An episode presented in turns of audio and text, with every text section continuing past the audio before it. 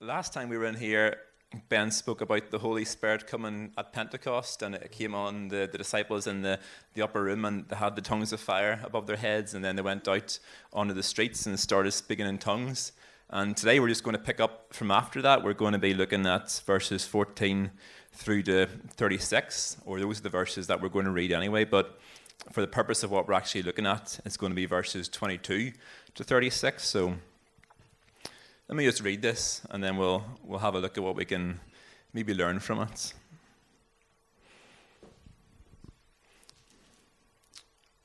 Well, there's it there.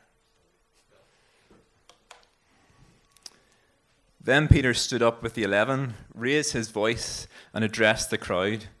Fellow Jews and all you who live in Jerusalem, let me explain this to you. Listen carefully to what I say. These men are not drunk, as you suppose it's only nine in the morning. No, this is what was spoken by the prophet Joel. In the last days, God says, I will pour out my spirit on all people. Your sons and daughters will prophesy. Your young men will see visions. Your old men will dream dreams.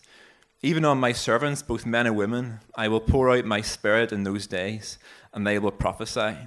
I will show you wonders in the heavens above and signs on the earth below blood and fire and billows of smoke. The sun will be turned to darkness and the moon to blood before the coming of the great and glorious day of the Lord, and everyone who calls on the name of the Lord will be saved.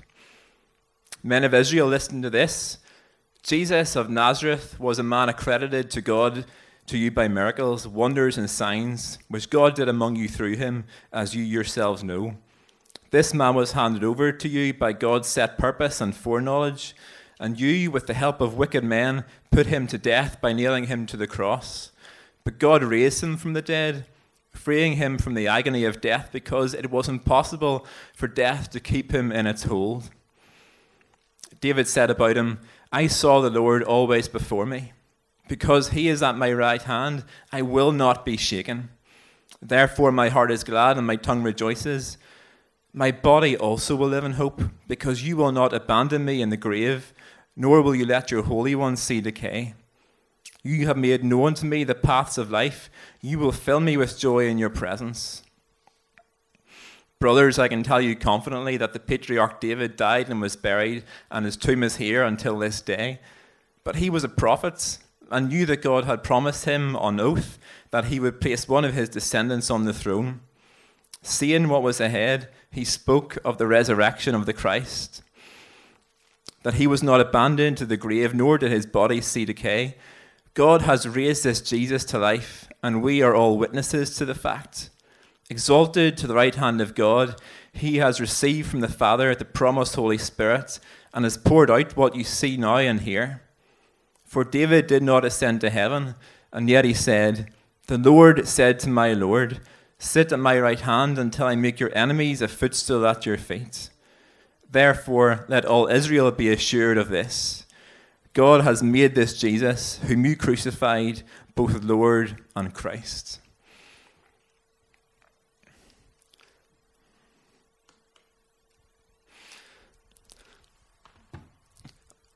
Whenever I started to have a look at that passage, I thought, goodness me, what am I going to talk about? Uh, I had no idea because I thought that it seemed really general. But then I read it a few more times and I thought, goodness me, what am I going to talk about? Because I realized that it actually had so much to say and I couldn't choose. But the thing that I felt steered towards is the, is the topic of hope and what a big and emotive word hope is. I wonder what comes to mind whenever we think of hope. If anything comes to mind, you can just we can shout it out, and then we'll have a, a think together. But it's okay if you don't want to shout out as well. Oh, well, I was thinking, hope if you're a Liverpool fan, maybe you would hope that Man City would stop winning all their games. Maybe that's what some people hope for. Yeah. Um, or it could be, I was thinking about hope and I thought, maybe it's like a beautiful sunrise and the thought that with each sunrise, the old is gone and the new has come. We might think of situations where we've trusted God and we've, we've trusted in Him to um, move situations for us, and He's done that. Or maybe we think of situations where we're having to trust Him at the moment. Or maybe hope is a painful word, and we're reminded of times when things didn't turn out how we hoped they would or how we expected they would. Sometimes hope does deal the hardest blows. One of my favourite films growing up was the, the Clive Owen version of King Arthur.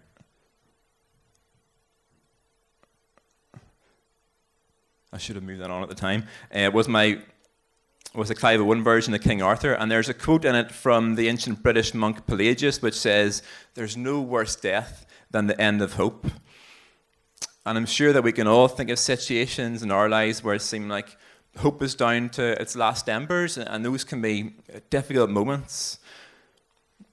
Us and everyone else around us is looking for hope. So I don't think it's a coincidence that so many of the stories that we love and we cherish and we celebrate are about good triumphing over evil against all the odds.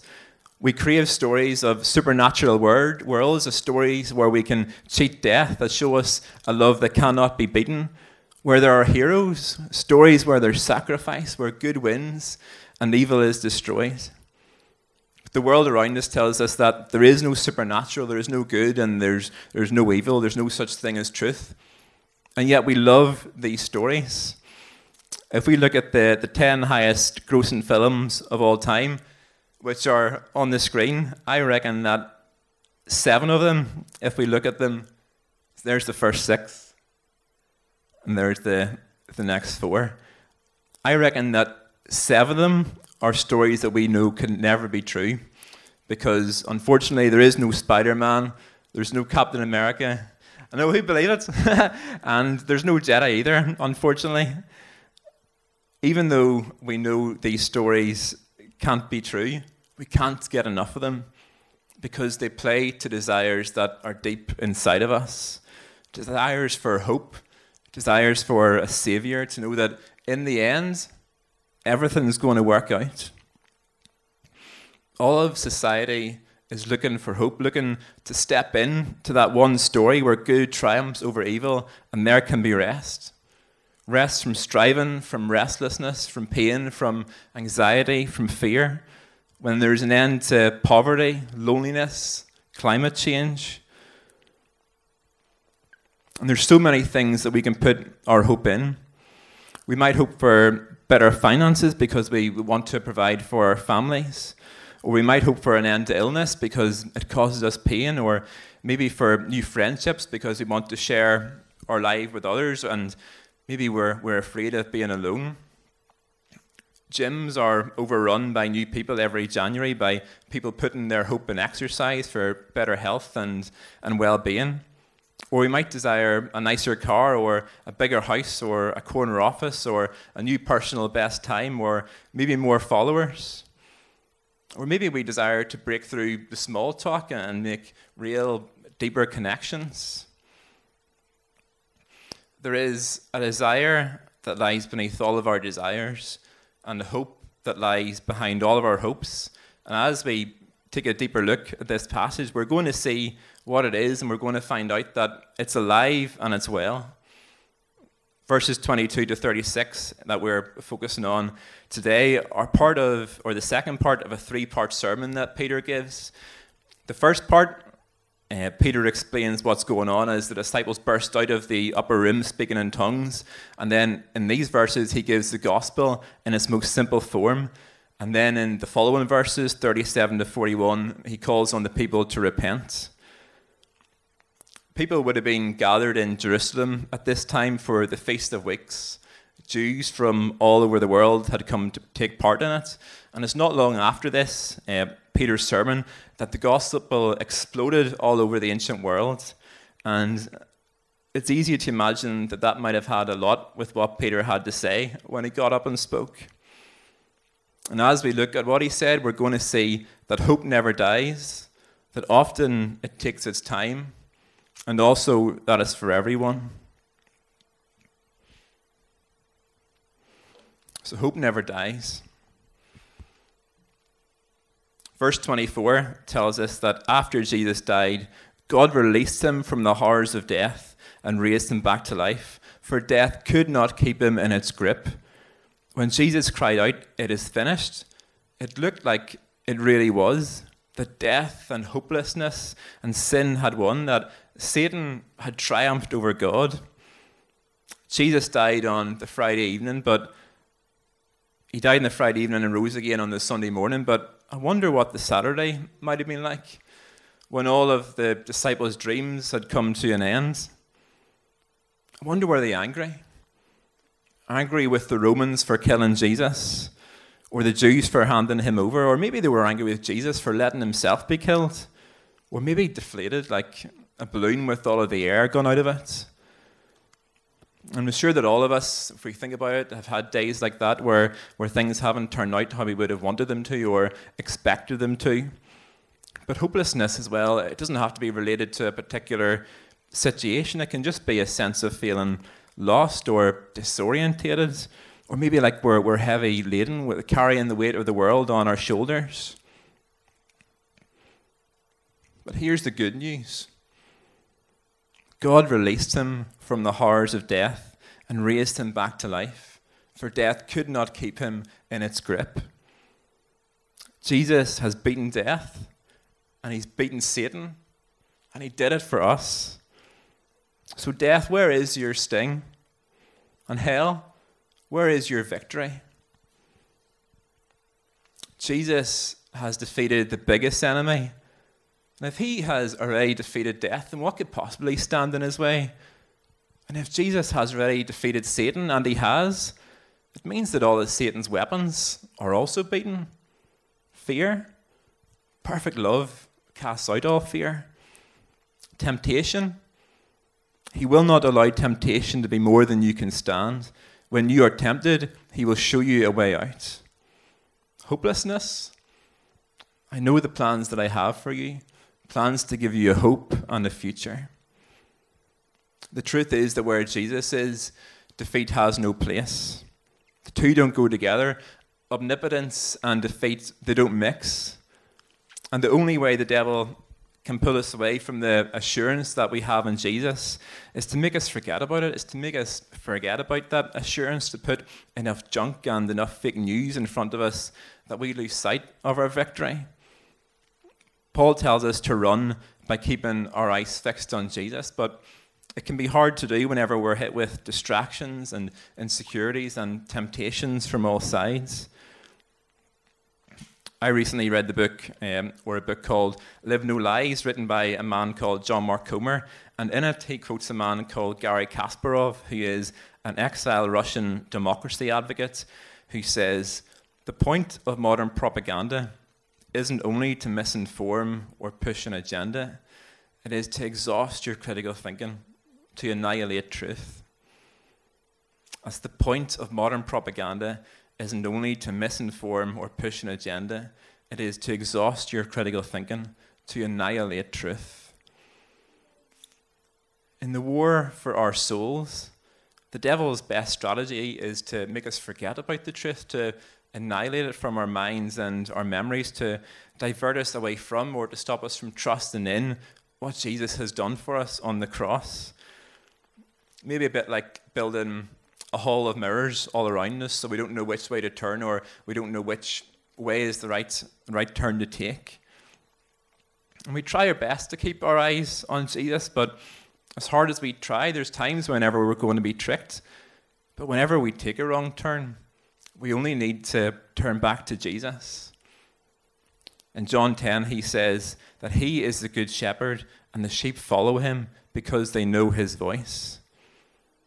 When we fall into hopelessness, let's take ourselves away from the noise and, and listen to his voice calling us back.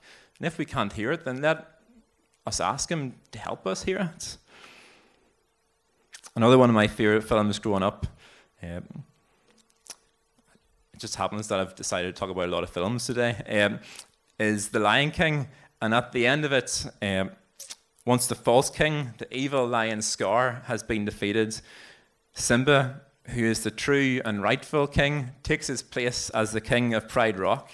And as he does, rain starts to fall on the land that for so long had lain barren. A new life starts to grow through the cracks of what had once before been a hopeless landscape. Hope that for years had been in exile was restored. So, how do we have hope? Well, we have hope because Jesus has already won the victory and he's the king. Whenever I was thinking about this um, this morning, I had the sense of the words when the lion roars, the enemy flees. Like whenever we're in a bad situation or we feel the world on our shoulders, we just have to point the enemy to Jesus. He's, he, he's the lion of Judah, he's the roaring lion, and say, Well, look at him. What power do you have over me? Maybe a wee bit like if you're a child and you're, you're facing down a bully, you can just point to your older brother and say, Well, I'm with him. So maybe that's a, maybe that's a useful thing. When the lion roars, the enemy flees.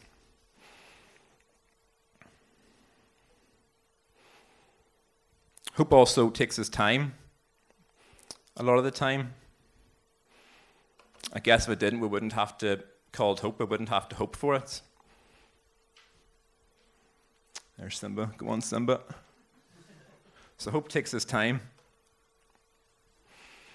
Because Jesus has won our victory, we're always going to have hope, but there's no denying that there are times that we pray and we hope and we have faith with all of our hearts, but it doesn't seem to do anything. Like we're knocking on the door, but it doesn't seem to open. And we know that having God with us, Jesus, Emmanuel, means that we'll always have everything that we need, but not always everything that we want. But sometimes wouldn't it be nice just to have a break? And make no mistake, God is with us, and his, his peace and His providence are available to us all the time. But often, you know, He's in the business of playing the long game. Proverbs 13, verse 12 says that hope deferred makes a heart grow sick, but a dream fulfilled is a tree of life. And whenever we feel that hope has been deferred, it's worth remembering that we're not the only ones that have felt that way. God promised Abraham that his descendants would outnumber the stars in the sky and the grains of sand on the beach, but he and Sarah couldn't have children. They had to wait. But whenever he was 100 years old, they had a child. Whenever Hebrews 11 tells us that Abraham was as good as dead. Even when it seemed hopeless, and even when it seemed that God had forgotten about them, he hadn't forgotten about them. He was there all the time and he came through on his promise. The whole nation of Israel had spent 40 years wandering through the desert. And in that time, there would have been people who went into the desert and who didn't come out, and people who were born in the desert and made it to 40 years old I never knew anything but wandering. And there must have been times when they thought, what's the point in this? Let's just give up or, or let's head back to Egypt. But every day, God provided for them with manna from heaven. And after 40 years, they left the desert Again, it seemed hopeless, but God came through on his promise. And some commentators think that Joseph spent as many uh, as 12 years in prison for a crime that he didn't commit. He must have thought at times that God had given up on him. Even though his situation seemed hopeless, God was there and he had a plan that Joseph never could have guessed at. But what about us? Ephesians 1 tells us that even before he made the world, God loved us and he chose us in Christ to be holy and without fault in his eyes. God decided in advance to adopt us into his only family by bringing us to himself through Jesus Christ. God has had a plan for each one of us since before the world was even made, and he loves each of us more than we could ever know, no matter who we are, no matter what we've done, no matter what our situations are, no matter what we're struggling with. And Ephesians 2 says that we are God's masterpiece. He has created us anew in Christ Jesus so we can do the good things that He planned for us long ago. So, no matter how we feel about ourselves, God just loves us. And He has work for us to do. In the verses that we've read there this morning, Peter quotes two Psalms. He quotes Psalm 16 and he quotes Psalm 110. And in this period of Judaism um, that we're in in Acts chapter 2, they both would have been considered enigmatic. the Jews weren't really sure how to interpret them or what to do with them. Peter quotes Psalm 16 I saw the Lord ever before me, because he is at my right hand, I will not be shaken. Therefore, my heart is glad and my tongue rejoices. Moreover, my flesh will rest in hope, because you will not abandon me in Hades or allow your Holy One to see decay. You reveal the paths of life for me. You will fill me with gladness in your presence.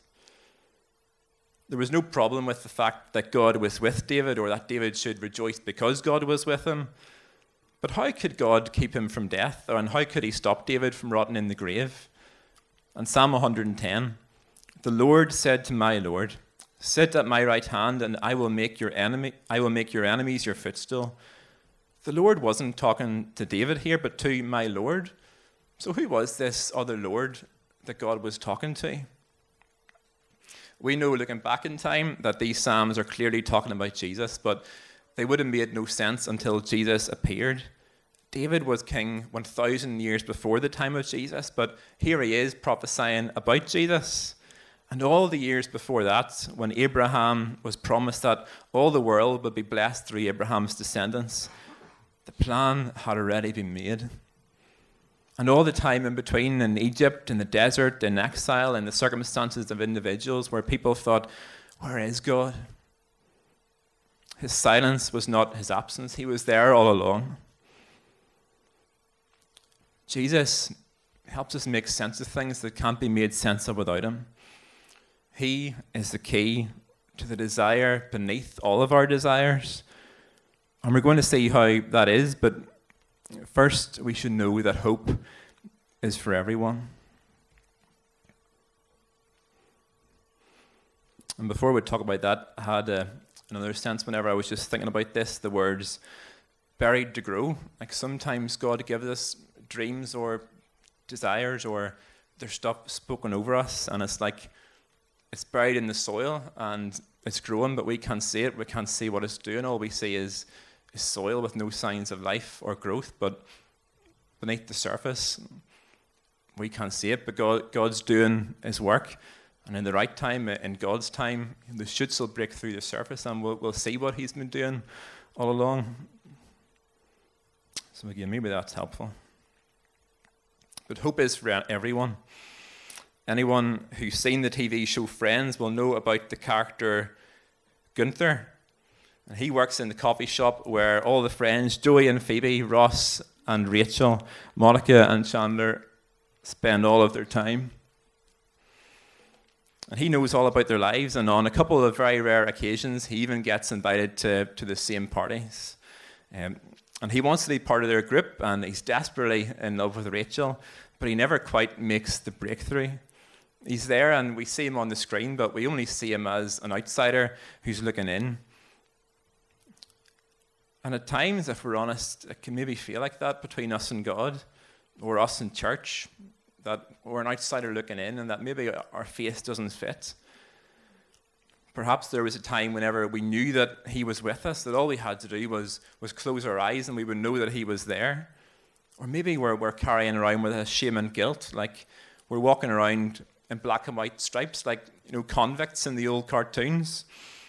Why would He be interested in us? Or maybe we feel like we have nothing to offer. We don't see what He could or would want to do through us. Or maybe we're scared, scared of what He might ask of us or ask from us or ask us to do. In the book Live No Lies that I mentioned earlier, John Mark Comer talks about how during the Crusades, before going into battle, the Knights Templar would have been baptized, but they would have held their swords above their heads so that their bodies would be submerged, but their swords wouldn't be, as if to say, you can have all of me, Jesus, except this. Not my violence, not my wrath, not my, my search and my quest for glory. And one, I wonder if we're honest, what we could be holding back. Maybe finances, a grudge, a wound, a fear, an addiction, or politics. We'll never see all the fruit that we could bear for Him when we're holding things back from Him. He asks us to surrender, but you can't surrender through a clenched fist.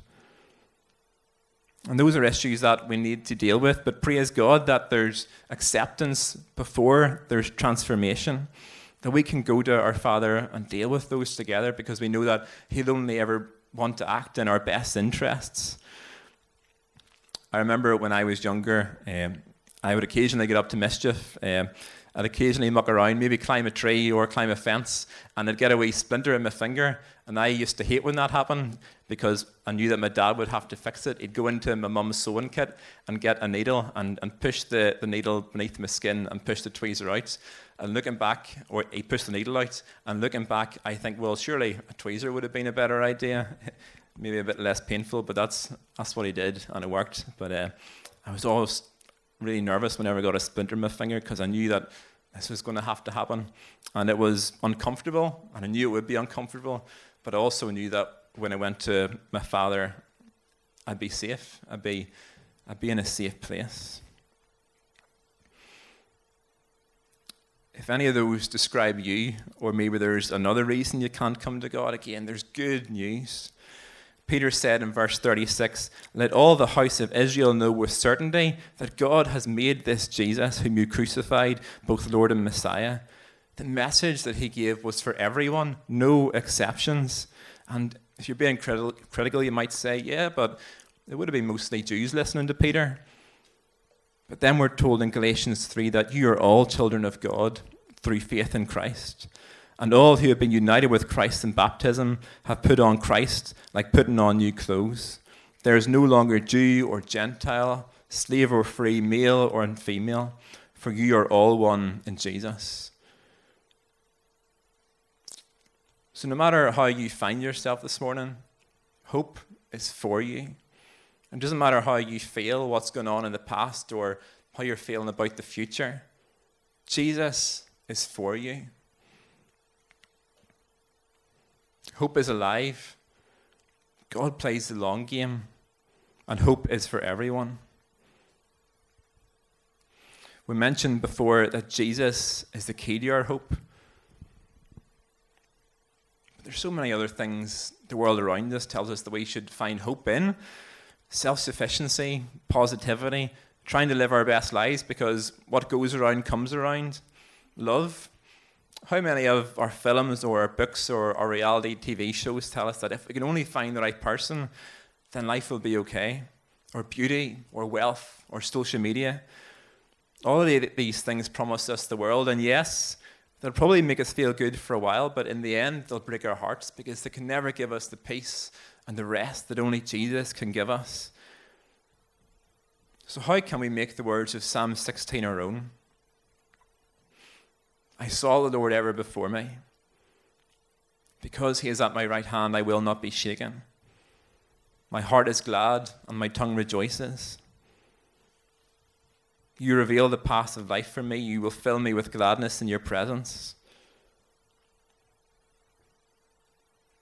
We can make those words our own because Jesus was abandoned in death. For us, he went to the place where there was no hope and he died there.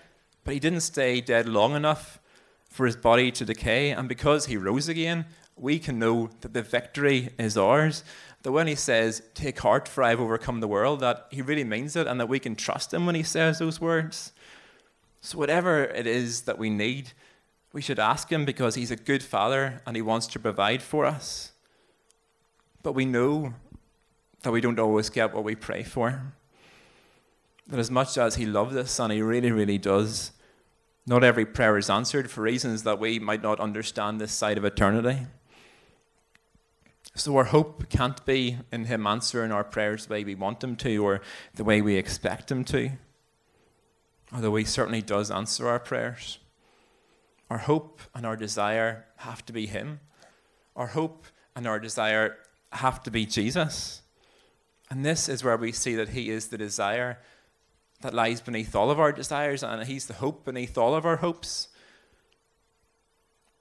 We long for love, we long to be loved. And in Jesus, we see that we're more loved and more accepted than we can ever imagine. We desire healing. And we know that as much as He can heal our bodies and our minds, our ultimate healing from our sin, from the brokenness of this world, is already taken care of.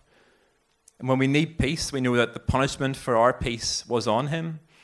When we desire relationship, we know that nothing can separate us from him.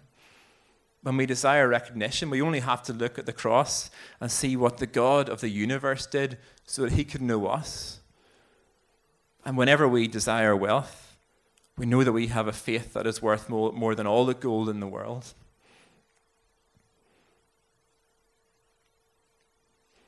I will land this here. We'll finish in just a minute. So if, if the worship team want to come up, um, we'll just finish this off. Whenever we hope in Jesus and only Jesus, whenever our house is built on the rock that is his name, it gives us confidence to pray boldly and expectantly. And it means that whenever our prayers aren't answered the way we want um, them to be, our faith isn't destroyed because we know that we're always going to have everything that we need in Him, and that's secure. Taste and see that the Lord is good. Everything that we need, or have needed, or will need, is available to us in Jesus. We spoke earlier about how we love stories like the Avengers and Star Wars and what have you. Stories of hope, of heroes, stories of sacrifice where, where death is beaten, and stories where love wins. And the reason is that they show us something that we all need, but we can't grasp because we can't step onto the page or, or step into the screen.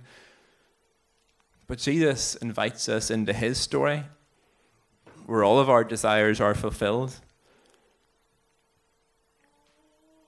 And he's calling our name. And he's inviting us to, to step into it and to join him in it. Let's pray.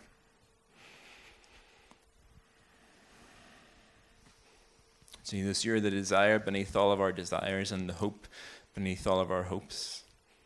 And you, we have the victory, and you, we have everything that we need.